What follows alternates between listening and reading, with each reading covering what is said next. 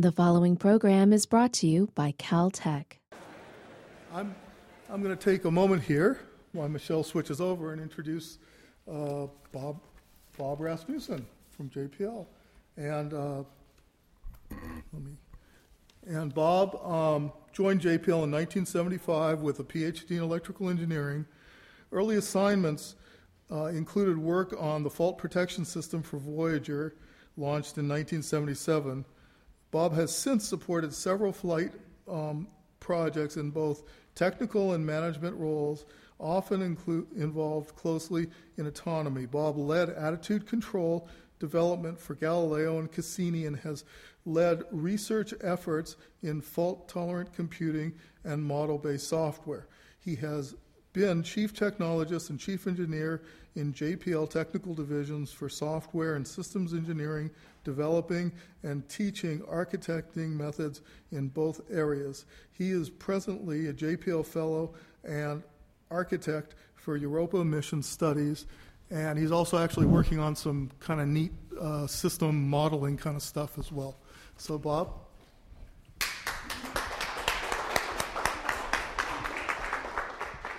Thanks, Len. Uh, you like my screensaver? um, if you're curious about what these are, um, ask me offline. I'll tell you they're fascinating. Um, the reason that I like these things is because they remind me of how it's possible to create so much complexity with so little effort. And uh, that's kind of what I want to talk about this morning.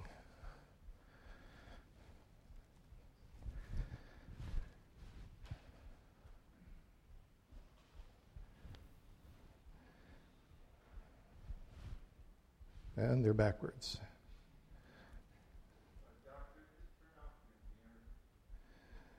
PowerPoint uh, insists on having it its own way.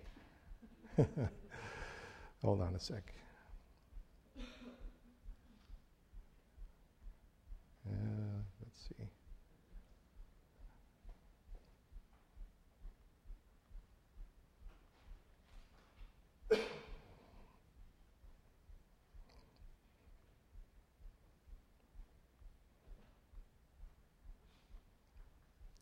Well, try it one more time.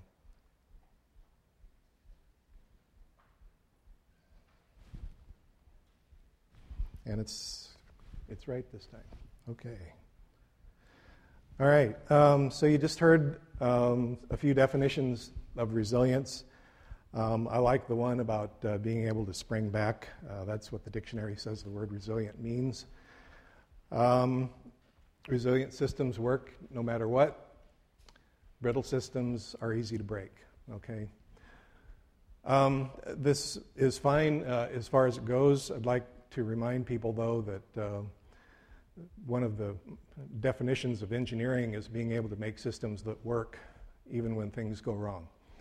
Uh, and this has been a definition that's been part of engineering uh, for a long time, especially since engineering became kind of a, a, a branch of mathematics and, and science and so forth, uh, where we claim to know why things happen. Um, so there's got to be a little bit more to resilience than that. Um, if we look around nature, we find all kinds of, of resilient systems. Uh, everything from very sophisticated creatures like this eagle here uh, to uh, one might say unsophisticated, although there's a lot of magic going on in things like viruses and, and whatnot. There's a, there's a whole lot of, of resilience in natural systems, uh, but they re- relied on many, many generations of trial and error to, to get to where they are. And we don't really have that luxury uh, in our engineered systems. They pretty much have to work first time uh, in a lot of situations. So, our uh, history of engineering, which in its early days was a lot of trial and error, has evolved to a stage now where we really do have to understand what we're talking about. Um, so, we've got an example here of a, of a system which we hope is resilient, and we'll find out in about a week.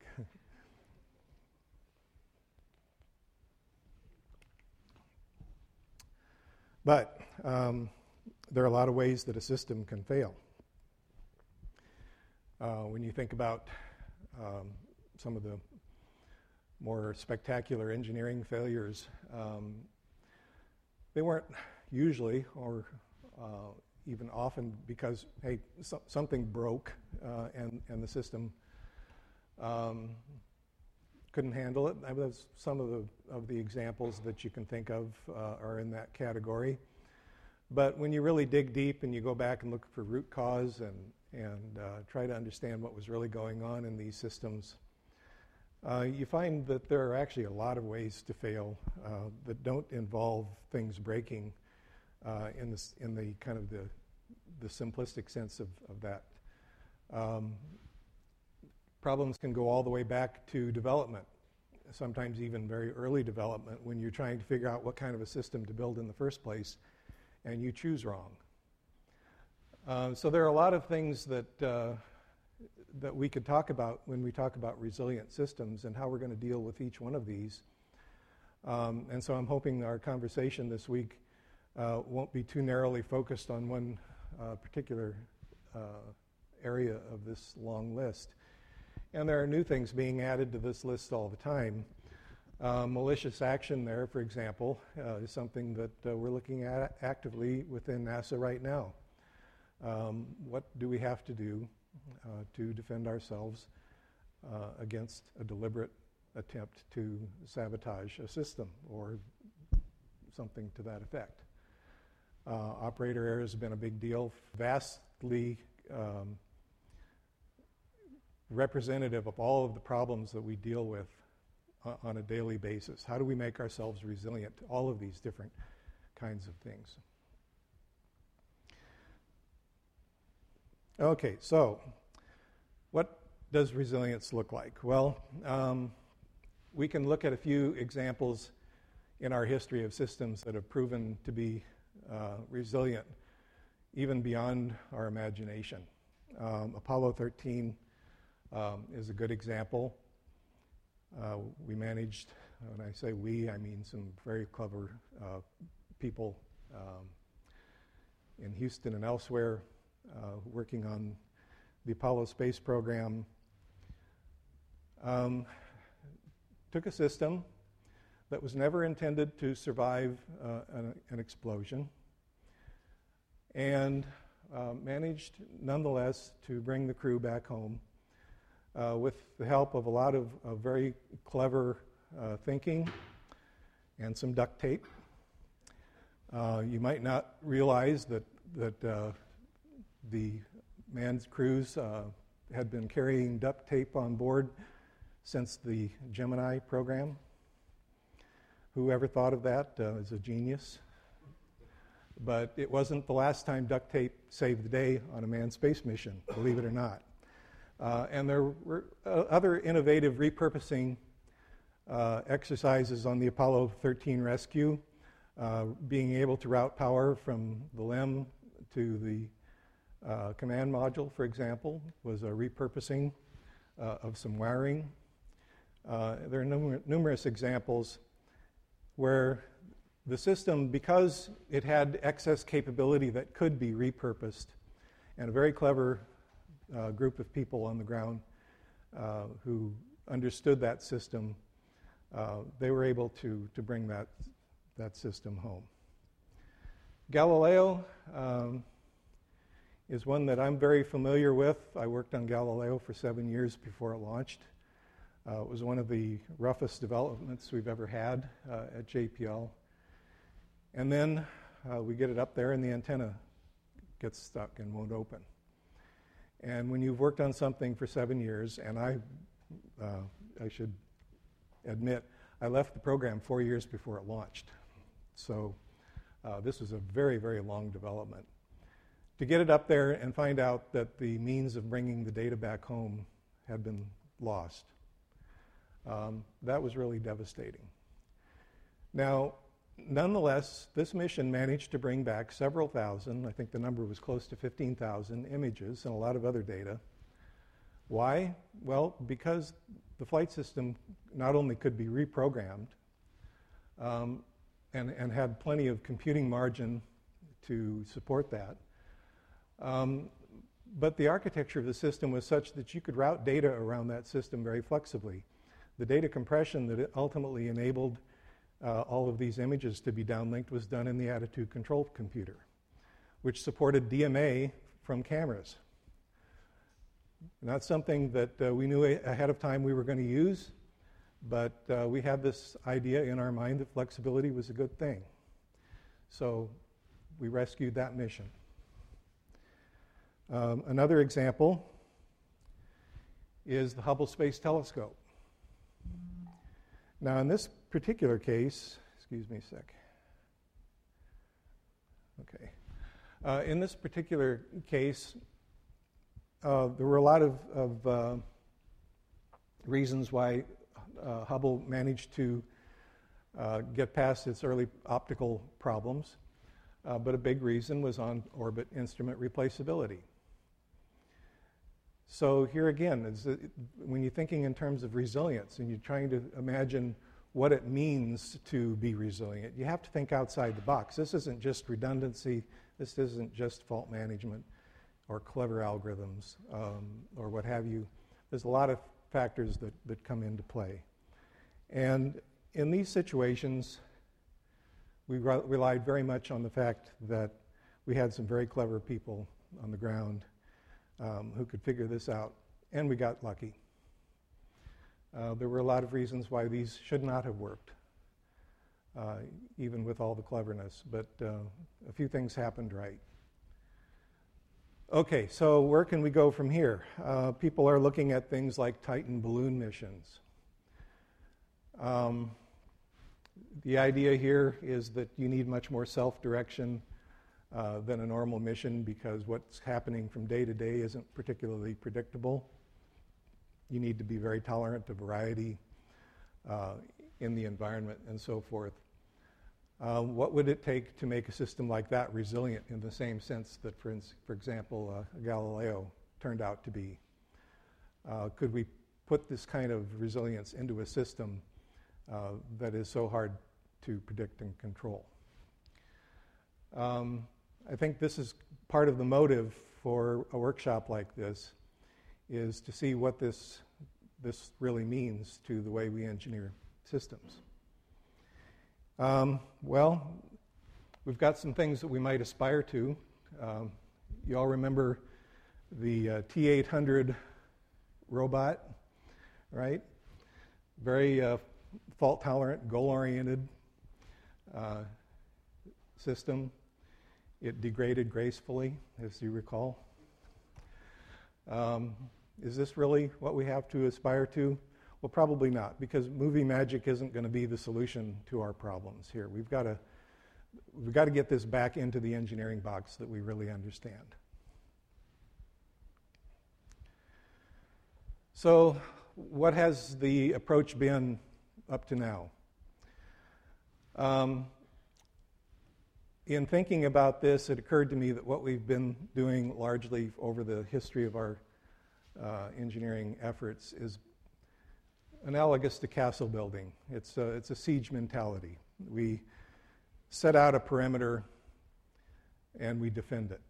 We understand what's going on in the, inside that perimeter. We keep it well stocked, uh, and you know things like redundancy and and uh, performance margins and that sort of thing. But that's really the, the mode that we've been in thinking about how to build robust systems. Um, the variations that we deal with are largely prescribed. And this gives us a, a lot of confidence that we, we can deal with the issues that uh, we've identified. Um, but it's a fairly limiting strategy when, when you really think about it. For some systems, this is exactly the right thing to do. Like a launch vehicle, um, you're not going to sit there and, and throw a bunch of clever people at a launch problem uh, when the system's five miles up, you know. It's just not going to work. So for a lot of systems, this really is the right answer. But it, it's got this fundamental limitation that if that parameter is ever breached, you're in real trouble. So I think part of this resilience question is do we continue to go in this mode of defend uh, what, we've, what we understand or move into this new realm of adaptation? And I think when you think about what happened to, the, to castles as technology advanced uh, and these perimeters became easy to break down, uh, the whole strategy had to shift. And it became much more about good intelligence, good maneuverability, um, a lot of issues besides simply hold the perimeter.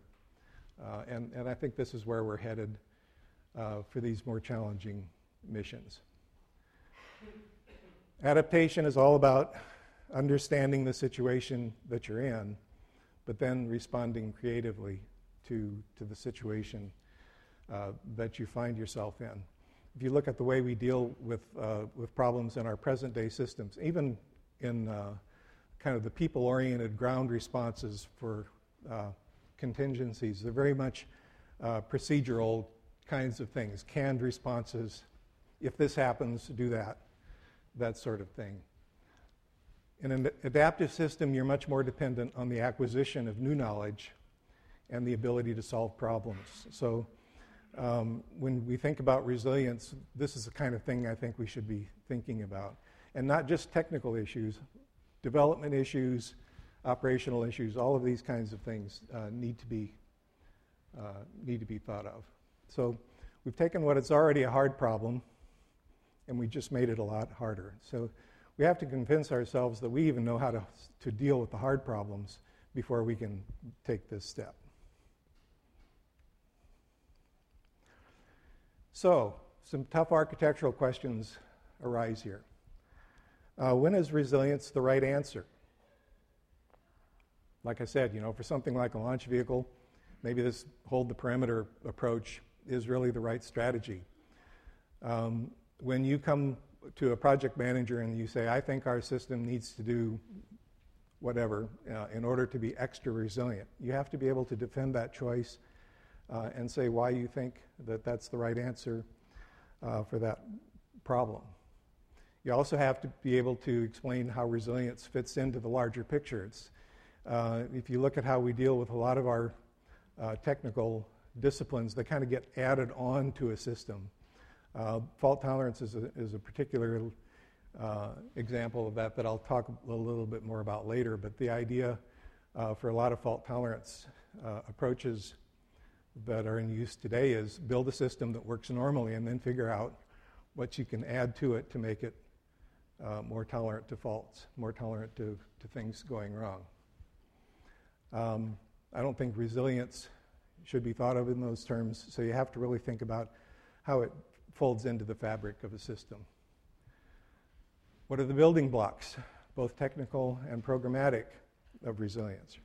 You got to keep this programmatic part in your head just as much as the technical part because that's where a lot of the mistakes happen that you're going to have to be resilient to. And then how do you, how do you make the argument that you've built a resilient system? Somebody just spent uh, a lot of money on a system that that you said will work just fine in this new environment under these new conditions because it's resilient. How, how can you prove that? Um, and I think it's got to be more than, well, we tested it, because I think part of the resilience question in the first place is how do you deal with problems that you've never seen yet? How can you test something that, that uh, is is a, an open ended question? So we have to think about these kinds of things. So, what are these? Well, uh, as, as, it's been mentioned, these are systems engineering questions. And that means that it's not just a simple sum of technologies that produces uh, an answer here. You can't go out. Uh, I was having a nice conversation here before we got started. You can't go out and just plug a bunch of apps together into your uh, system and expect those apps to all cooperate and make resilience happen. Even though those apps may themselves be incredibly resilient on their own. Uh, you really have to, to bring systems kind of thinking to this.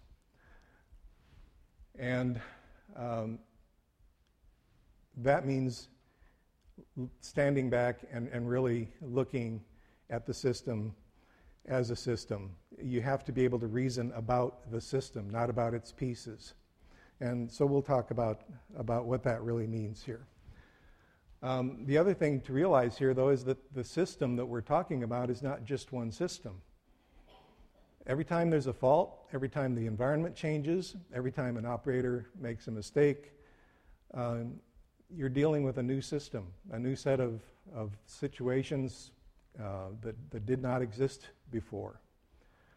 Um, and um, if you only think of a system in terms of its parts, you don't see the new system. When you think about the system in terms of how all of these parts work together, then you understand that when these things happen, the system really does change. And you have to think about a space of systems, uh, a range of systems that, that you're able to deal with. So let's spend a little bit of time on some very, very basic ideas. And, um, you know, it may be a, a little. Uh,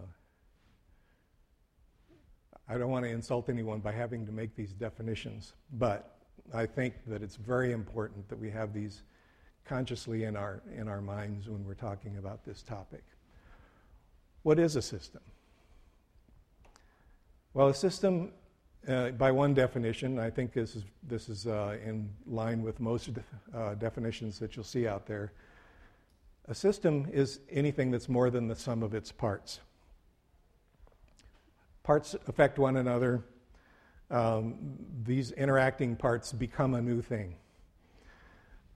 So, new attributes that aren't there in the parts individually arise uh, through these interactions. A lot of people refer to this as emergence. Um, and the whole purpose of building a system is to get these emergent behaviors. Uh, we think about functional decomposition when, you know, it's one of the first things we learn about when we're uh, taught how to be systems engineers. Take a function and decompose it. Um, well, that's a really terrible term for what you're doing because what you're doing is you're saying, I've got this function that I, that I need to have. What functions can I add so that when they interact, I also get this function that I want? It's, it's, a, it's a, a, an additive process. And every time you, um, you want a new function, you have to add more functions to get it. You're constantly relying on this emergence in order to build up a system. And so if you're not thinking about systems in these terms, you're really not thinking about systems. You're thinking about something else. Uh, so systems are intrinsically about what you're adding, not what you're decomposing or uh, you know those kinds of ideas, but it's all a big additive process. What that means is that interfaces aren't the primary problem among all these pieces. The primary problem is interaction. I love this example here uh, a bunch of kids playing uh, Snap the Whip. From a kind of a, an abstract point of view, all of the interfaces here are identical, you know, hands holding hands. But the net interaction makes the experience of any in- individual in this system very different from, from the others. Uh, you could take absolutely identical people and put them in this situation, and still everyone would experience something different. It's interactions that build systems, not interfaces.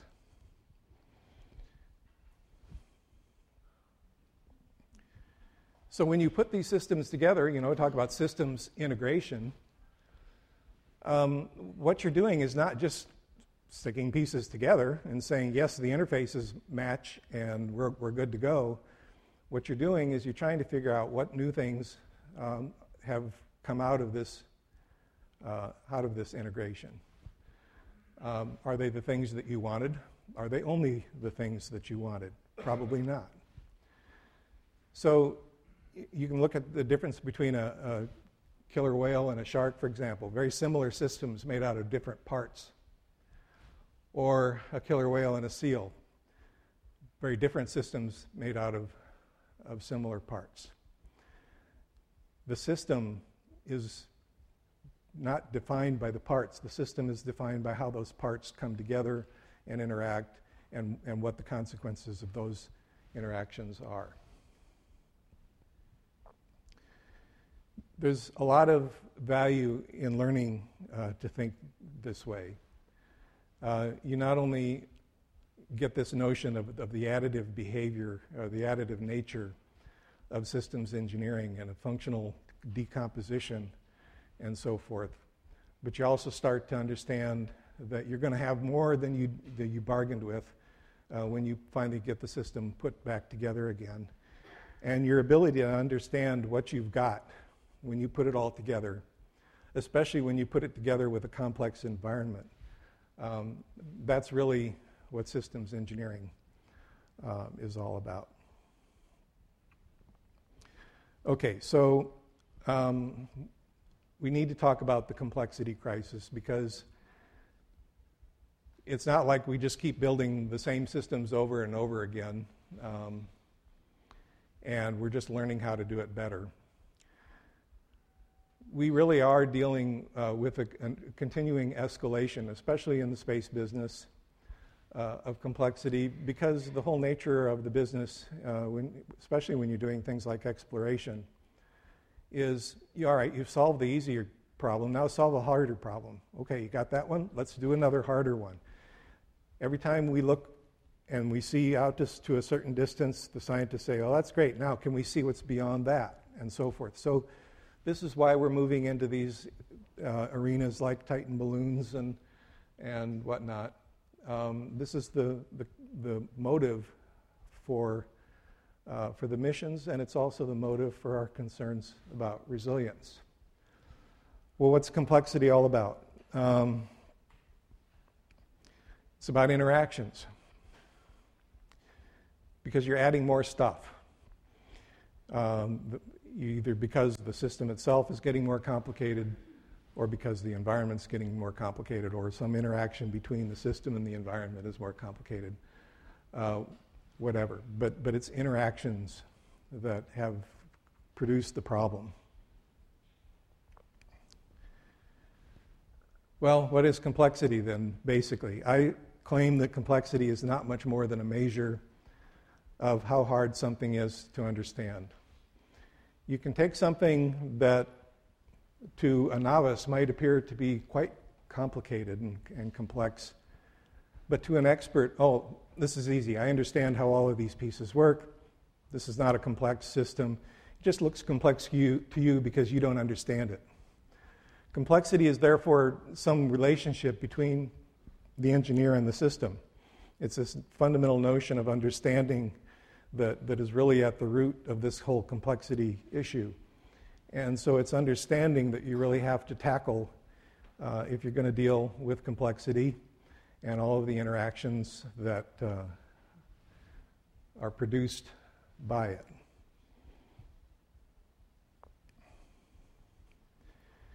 Well, how do we deal with understanding? If you look at um, how we deal with, with understanding in science, um, we look for simple rules that explain the complex behavior. These simple rules can be things like recurring structure. I see the same kinds of things in lots of different places. There must be something going on here that I can understand and exploit to, uh, to broaden my understanding across the whole space. Uh, the discovery of DNA, for example, in biology, explained so much. It was a recurring pattern People knew it was there. When they finally understood what that pattern really meant, it opened up a lot of, of uh, channels for, for understanding. Layered descriptions are the same way. Um, you can understand a lot about how the genetic code works and, and uh, so forth without understanding the quantum physics that underlies the chemistry of, of the molecules. So there's a, a layering of descriptions here that is exploited right all the way up uh, through to the top levels of uh, biology. Um, separation of concerns is another example of, of a, a, kind of rule that we look for uh, where we think we can understand issues in isolation. We don't have to understand the whole picture, all of the issues all rolled together and stirred into one. We can tease them apart And we can think about chemistry today and uh, inheritance of, of traits tomorrow um, and evolution the day after that. Whatever the case may be, we can tease these issues apart and look at them on their own merits. So these are the, uh, the kinds of approaches that people take to, to understanding what on the surface can appear to be very complex. And through uh, these kinds of pursuits, um, we arrive eventually uh, at, at a better and better understanding of, of the systems that we're dealing with. A nice thing about uh, these kinds of, of um, patterns is that they not only describe what's happening, but they explain. Um, here's a few examples. I won't uh, go into these in any detail. I, I, particularly love the one about the Fibonacci series in the, uh, in the heart of the, of the flower there. Uh, you can ask me later how that comes about. It's very interesting. Um, but people noticed this pattern a long time ago. They eventually got to the point where they said, not only do I understand this, what this pattern is telling me, I, under, I understand why this pattern is there in the first place. I understand um, how to predict other examples from this pattern, uh, and so forth. And, and so these patterns really um, are at the heart of understanding uh, complexity. They're at the heart of dealing with the complexity problem. The same principles apply in engineering, of course. Uh, we see these patterns uh, all the time in engineered systems. Uh, recur- recurring structure in the form of mass production, for example, standard interfaces, layered descriptions um, all over the place uh, in software and uh, communications protocols, that sort of thing. Separation of concerns, that's what functional decomposition was all about in the first place.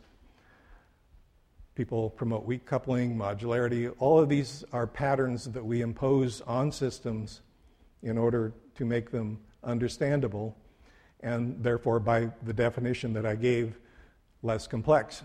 If you understand them, they're not complex. So, what are these things, these, these patterns? Well, they're really the organizing concepts of an architecture. When um, when you ask somebody, what's the architecture of, their, of your system? And if the answer that comes back is, well, I've got blocks A, B, C, and D, and they're connected like this, they haven't told you what their architecture is. When they can tell you what the organizing patterns are that makes their system understandable, what are the fundamental building blocks, the fundamental concepts upon which their system is built, and, and why do they think those particular concepts have the explanatory power uh, to, to contain complexity, then they've explained their architecture to you. Okay, that's what architecture is.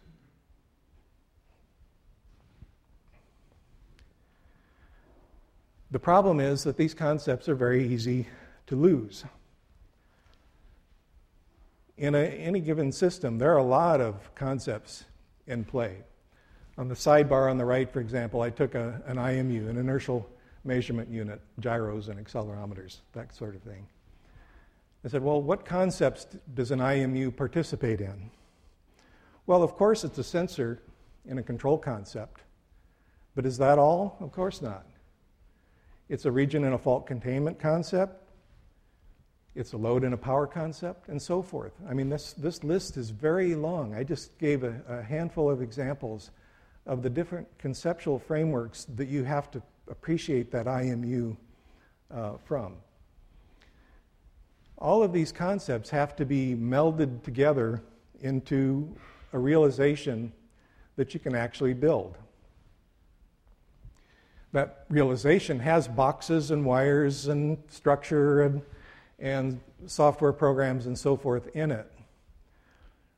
But those pieces are fundamentally not what the system is constructed out of. The system is constructed out of these concepts that are realized in this hardware and software But the concepts themselves, that's where the fundamental engineering, the fundamental understanding is.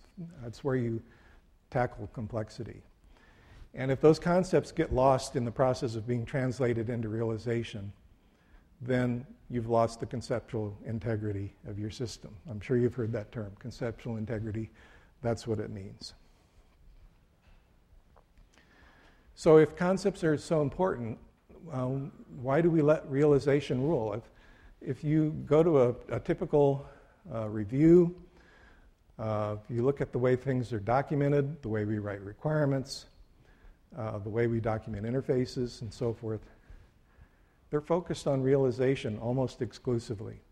Yes, every now and then you'll hear a, conceptual description of some issue or another, but it's usually in the context of an IMU, for example. Um, and this has been a real problem in engineering. This is how complexity moves in, even though you may have started with good concepts. This is how complexity moves in and asserts itself uh, when you move to realization and you forget what these concepts were there for in the first place, and you forget to impose those, those rules, those patterns, that order on the system. You know, every little escape where you say, well, I've got this problem, I could either fix it quick and move on, or uh, and violate my concept, but hey, it's just one little violation. Or I can preserve the concept, do what's right, and, and keep the integrity of the system together. Every little one of those exceptions that goes into a system breaks a concept somewhere, makes the system less understandable. You eventually get to the point where a system is so not understandable that you're afraid to change anything.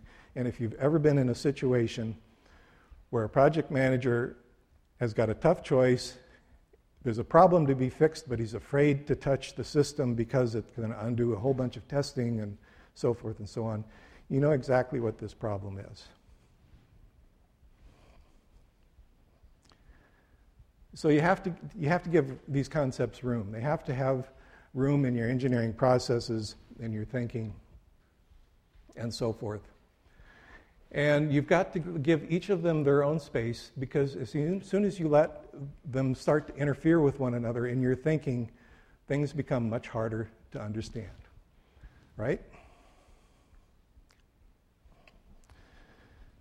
So there's a big difference then between pattern and design.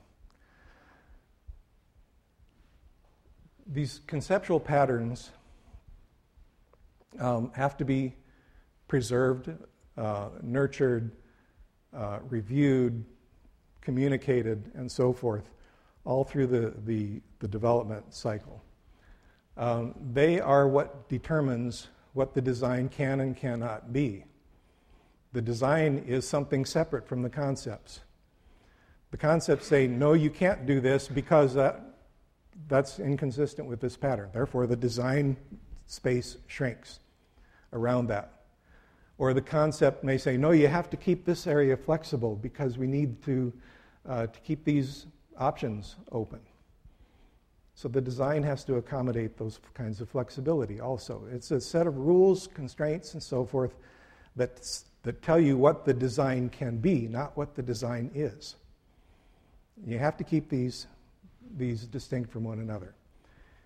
If you find a system that you say, oh, that's really elegant, just look how easy everything fits together and how easy it is to change things and so forth and so on, uh, that kind of engineering elegance is basically because somebody in the process understood the rules and, and insisted on, on maintaining them throughout the development.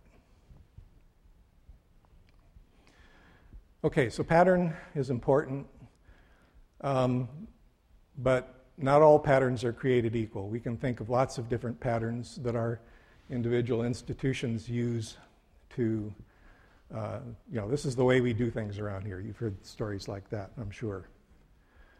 Well, um, that may be the way things are done. That doesn't necessarily mean that's the best way for things to be done. And so we have to keep in mind that these concepts themselves need to have a lot of rigorous review And what really um, is important uh, is that these, these concepts um, have this explanatory power, and, and we can keep them well separated and, and able to explain uh, why things are the way they are, why they will work, and that sort of thing. When you're looking for good patterns, you're looking for a couple of key properties. One is stability. Um, if you keep changing your concept during development, there's a good chance that you won't have provided a whole lot of guidance because you're probably reacting more than directing uh, the effort. And if the concept really is so weak that it has to continuously change in order to keep up with what's going on, it's really not a guiding concept. What you're looking for is something that's so stable that it can keep you on track throughout the development.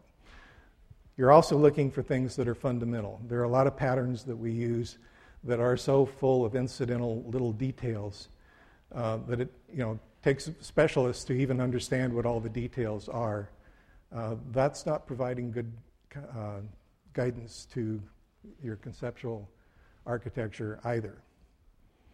So, you know, we take a hint from nature. The, na- the patterns in nature, once we really understand them, tend to be fairly simple. In fact, uh, the more we dig, the simpler they seem to get. There may be more layers, we may have uh, a much broader arena to work in, uh, but the concepts themselves tend to be fairly straightforward um, and, and simple. It's also important that, um, that these concepts, especially these engineering concepts, are guided by good principle. Principle uh, is things, in my definition at least, things that's the last thing you would give up. If somebody says, Well, what what are the principles of, of this particular concept? And there's anything in that list that you would just um, give up readily, then it's not a principle. You've really got to peel back and peel back and peel back until you find out what you really fundamentally care about. Those are going to be the stable, fundamental pieces of a concept. You'll also find that these kinds of, of patterns have a lot of explanatory power um, that is useful in, in modeling. If you find that your system is very hard to model, you've got 10,000 details that have to be represented before you can get to the point uh, where you think you've got a good representation of what's going on, um, then you're probably not dealing in fundamental conceptual space. You've really got to figure out what these things uh, are so that the modeling itself becomes easier, because modeling is, is uh, basically an expression of what you think you understand. If you can't model it, you probably don't understand it. And you've also got to be able to prove that you are compliant to these concepts. Like I said, these concepts have to carry you all the way through development, right on into operations. If you don't know continuously throughout that whole process that you are still compliant with the concepts that guided this design in the first place, um, then you've got a problem. So, good patterns, these, uh, guided by these kinds of, of ideas, these are really fundamentally what makes understanding uh, practical and therefore how to deal with uh, the whole complexity issue. Now, I know this is all very uh, airy kinds of stuff and hard to maybe map into your day to day engineering experience. Um, but believe me, this is really uh, important. I want to give you just one very small example to kind of uh, give you a little bit of idea of what I'm thinking about here. Um, and uh, when we are doing our, our questions, you can, you can ask me some more. A lot of people in this audience I know um, are familiar or work in uh, fault management. And I've been doing fault management related things for a long time. And these are the kinds of concepts that I was taught uh, uh, that fault management is all about. Things like fault trees and failure modes analyses, You got to know what the difference is between an error and a fault and a, and a failure. In fact, we're still trying to define those words even today. Um, you detect things, you have monitors that say something's wrong, uh, you have the ability to isolate or respond to these faults. People talk about priorities. Well, I got to take care of this before I take care of that, or levels. I'll do th- things up here first, and then here, and then here, and that sort of thing. Uh, we talk about critical events, critical periods, mark and rollback, safing. I mean, the list goes on and on. These are these are the everyday ideas that people kick around when they do fault management, and I haven't seen very many exceptions to this across the whole industry. Um, there are patterns in using these ideas. Things like monitors trigger responses. You know, it's, it's the, uh, the reflex idea, um, the, the, rules of, of reaction in the system. But you have to be able to disable them. Why? Well, somebody found that was a good idea at one point, and so we put enables and disables on all of our monitors and responses. Um, and you have to be able to, com- to terminate command sequences as part of your, your fault response. Why? Well, because fault responses and nominal activities don't know how to get along with one another. You're either doing one or the other, so if you're doing a fault response, kill the sequence. That's how it works and, and so forth. You know, you can go through the principles, uh, no hair triggers, um, log your, your actions. You know, there's a whole bunch of things like this.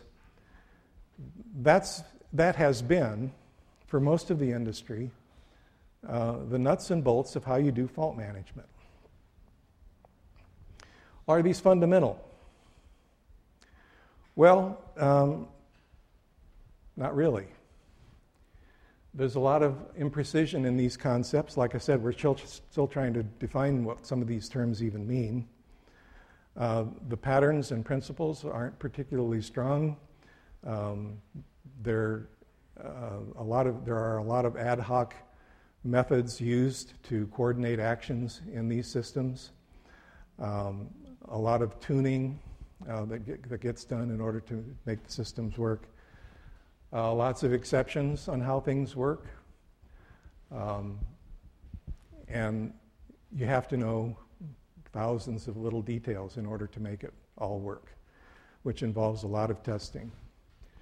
Um, so it's really, there's not something fundamental here that, that's telling you why this system is a good fault management system. What, what are the patterns here that really uh, make it understandable, modelable, and, and resilient, robust. No concise theory of fault protection, fault management. Uh, this is something that uh, a number of people in this room have been trying to correct in the last few years, um, but still not quite there. So let's take one of these ideas out of, out of this set of concepts and patterns and so forth, and let's just pick at, at one of them. Uh, you, something you'll find in virtually every fault management system is some kind of a persistence test. You see something that uh, is indicative of a problem. If it repeats itself three times or something like that, oh, now it must really be a problem, right? So now we're going to react to it. Well, so what is persistence? Persistence is a fundamental concept of these approaches. Um, it appears um, in monitoring functions, especially, and, but in also uh, a few other places. But what, is it, what does persistence really mean? Is it a likelihood? Do I turn persistence up and down according to how likely it is that there's a problem? Well, in some situations, yes. In others, it might be, well, yeah, we know there are going to be glitches, but it's only the ones that persist over a long period that we say that's, that's a real problem. So maybe it's more of a duration indicator. Or maybe we say, well, no, uh, if, as long as these things don't happen very often or are too close together or too many times in a row, we're okay. We can absorb that. Uh, so it's really more of about system error tolerance. Or maybe it's, well, you know, we've got these two responses that are going to go off, and we want this one to go off before that one. So we'll turn the persistence on this one up a little bit um, and, and make it uh, hold off so that this other one gets a chance to go. Or maybe we're having a problem where we are running tests and this one monitor keeps going off despite the fact that there aren't any problems. So just tune it up, turn the persistence up a little bit, we'll be okay. So here's a very basic idea that occurs over and over again in our fault management systems, and nobody knows what it means because it doesn't mean anything in particular. It's a gadget. And the ideas behind that gadget are not articulated anywhere, they're in people's heads. So, this is a good example of um, a lack of conceptual integrity in the system, where what we really care about and the things we would like to be able to explain and understand uh, are not supported by the mechanisms we put in place to do that job. So, what does fault management really do? Well, we know that it observes the system. Uh, we know that it depends very much on models. Uh, if you didn't have models of the system, meaning you didn't really understand how things worked, uh, you'd have a hard time um, deciding how to put one of these kinds of systems together. We know that it cares about system state. It wants to know the difference between failed and not failed, uh, to put it in the simplest terms. Um, but it also needs to know other things like, uh, you know, under the circumstances, what's the right thing to do? Those circumstances being system state. System in this case, of course, includes not just a spacecraft or something like that, but the environment that it sits in. We need this fault management system to choose and coordinate its actions. We need it to direct the system, to be able to go out and, and reach into the system and make things happen. Uh, and we need it to be responsive to our objectives, whether those are safety objectives or the completion of a critical activity or what have you. Okay? Um, this goal directed behavior is very much uh, a, a, feature of, of, fault management. Well, what I've done, just done is I've described a, a control system. And you're going to hear all about control systems later. Fault management is fundamentally a control system. But I would go even further and say that fault management is a part of an integrated control system. You cannot take fault management out of this larger context and say there's control systems for normal and there's control systems for abnormal, and those two de- don't need to, to have anything to do with one another. They've at least got to be integrated in, in some way, and ideally, they're the same thing. They're the same control system. It's just that the spectrum of conditions that that control system is capable of dealing with is a bit broader than just normal everyday things. So, when you talk about control systems, uh, what we're really interested in here are uh, cognitive control systems where there's some notion of, of state and objectives and, and, and, that sort of thing. And when you come at it from this point of view, fault management takes on a completely different character. The concepts are different, the patterns are different, the principles are different. And all this other stuff we've been talking about is more mechanization than it is conceptual ideas. When you get into this mode of thought, where the concepts have retained their prominence, fault management changes from detecting and responding to faults to achieving system objectives, even when faults happen. Fault management verification goes from making sure you test all the monitors and responses to verifying that the system is able to guard all of your expectations on system performance. This is a completely different mindset that is, in, is often not reflected in V&V programs. I've seen far too many projects worried about the burn down list of 3,000 items that they've got to check off to declare the system as verified and not really thinking about whether or not they've got a good fault management system. Okay, so that's, that's an example. And this applies across the board, anything you can think of. This is not just about fault management, it's not just about software, it's not just about spacecraft, it's not just about environments, it's not just about development. It's about all of these things and how they interact with one another, how they relate to one another, and what kinds of patterns we put in place to make sure that we keep a grip on everything that's going on. So, uh, this raises some natural questions. What are the patterns and principles of resilience? Can anyone here answer that question? Maybe you can. I would love to hear the answer. But I think this is the kind of question that, that we need to be dealing with. If we don't have a theory for fault tolerance, I would claim we probably don't have a theory for resilience either. And if it takes as long to come up with a theory of resilience as it has taken to come up with one for fault tolerance more narrowly, then we've got our work cut out for us. Is overall architectural uh, integrity a prerequisite for resilience? I would claim yes. I would say that if the architecture itself is not sound, there's no way you could claim that that's a resilient system. And I don't care what technologies you throw at it, I don't care how hard you test these resilience features, the architecture itself, in all aspects, has to be sound because an architecture that is not sound is not understandable, and an architecture that is not understandable cannot ever claim resilience. That's my opinion. Um, I think this is something we should talk about. And how do you integrate these concepts of resilience into the broader architecture? We can't do like we've tried to do with fault management for so long, of glue it on. Get the nominal behaviors done first and then stick on fault management. That won't work. Just won't work.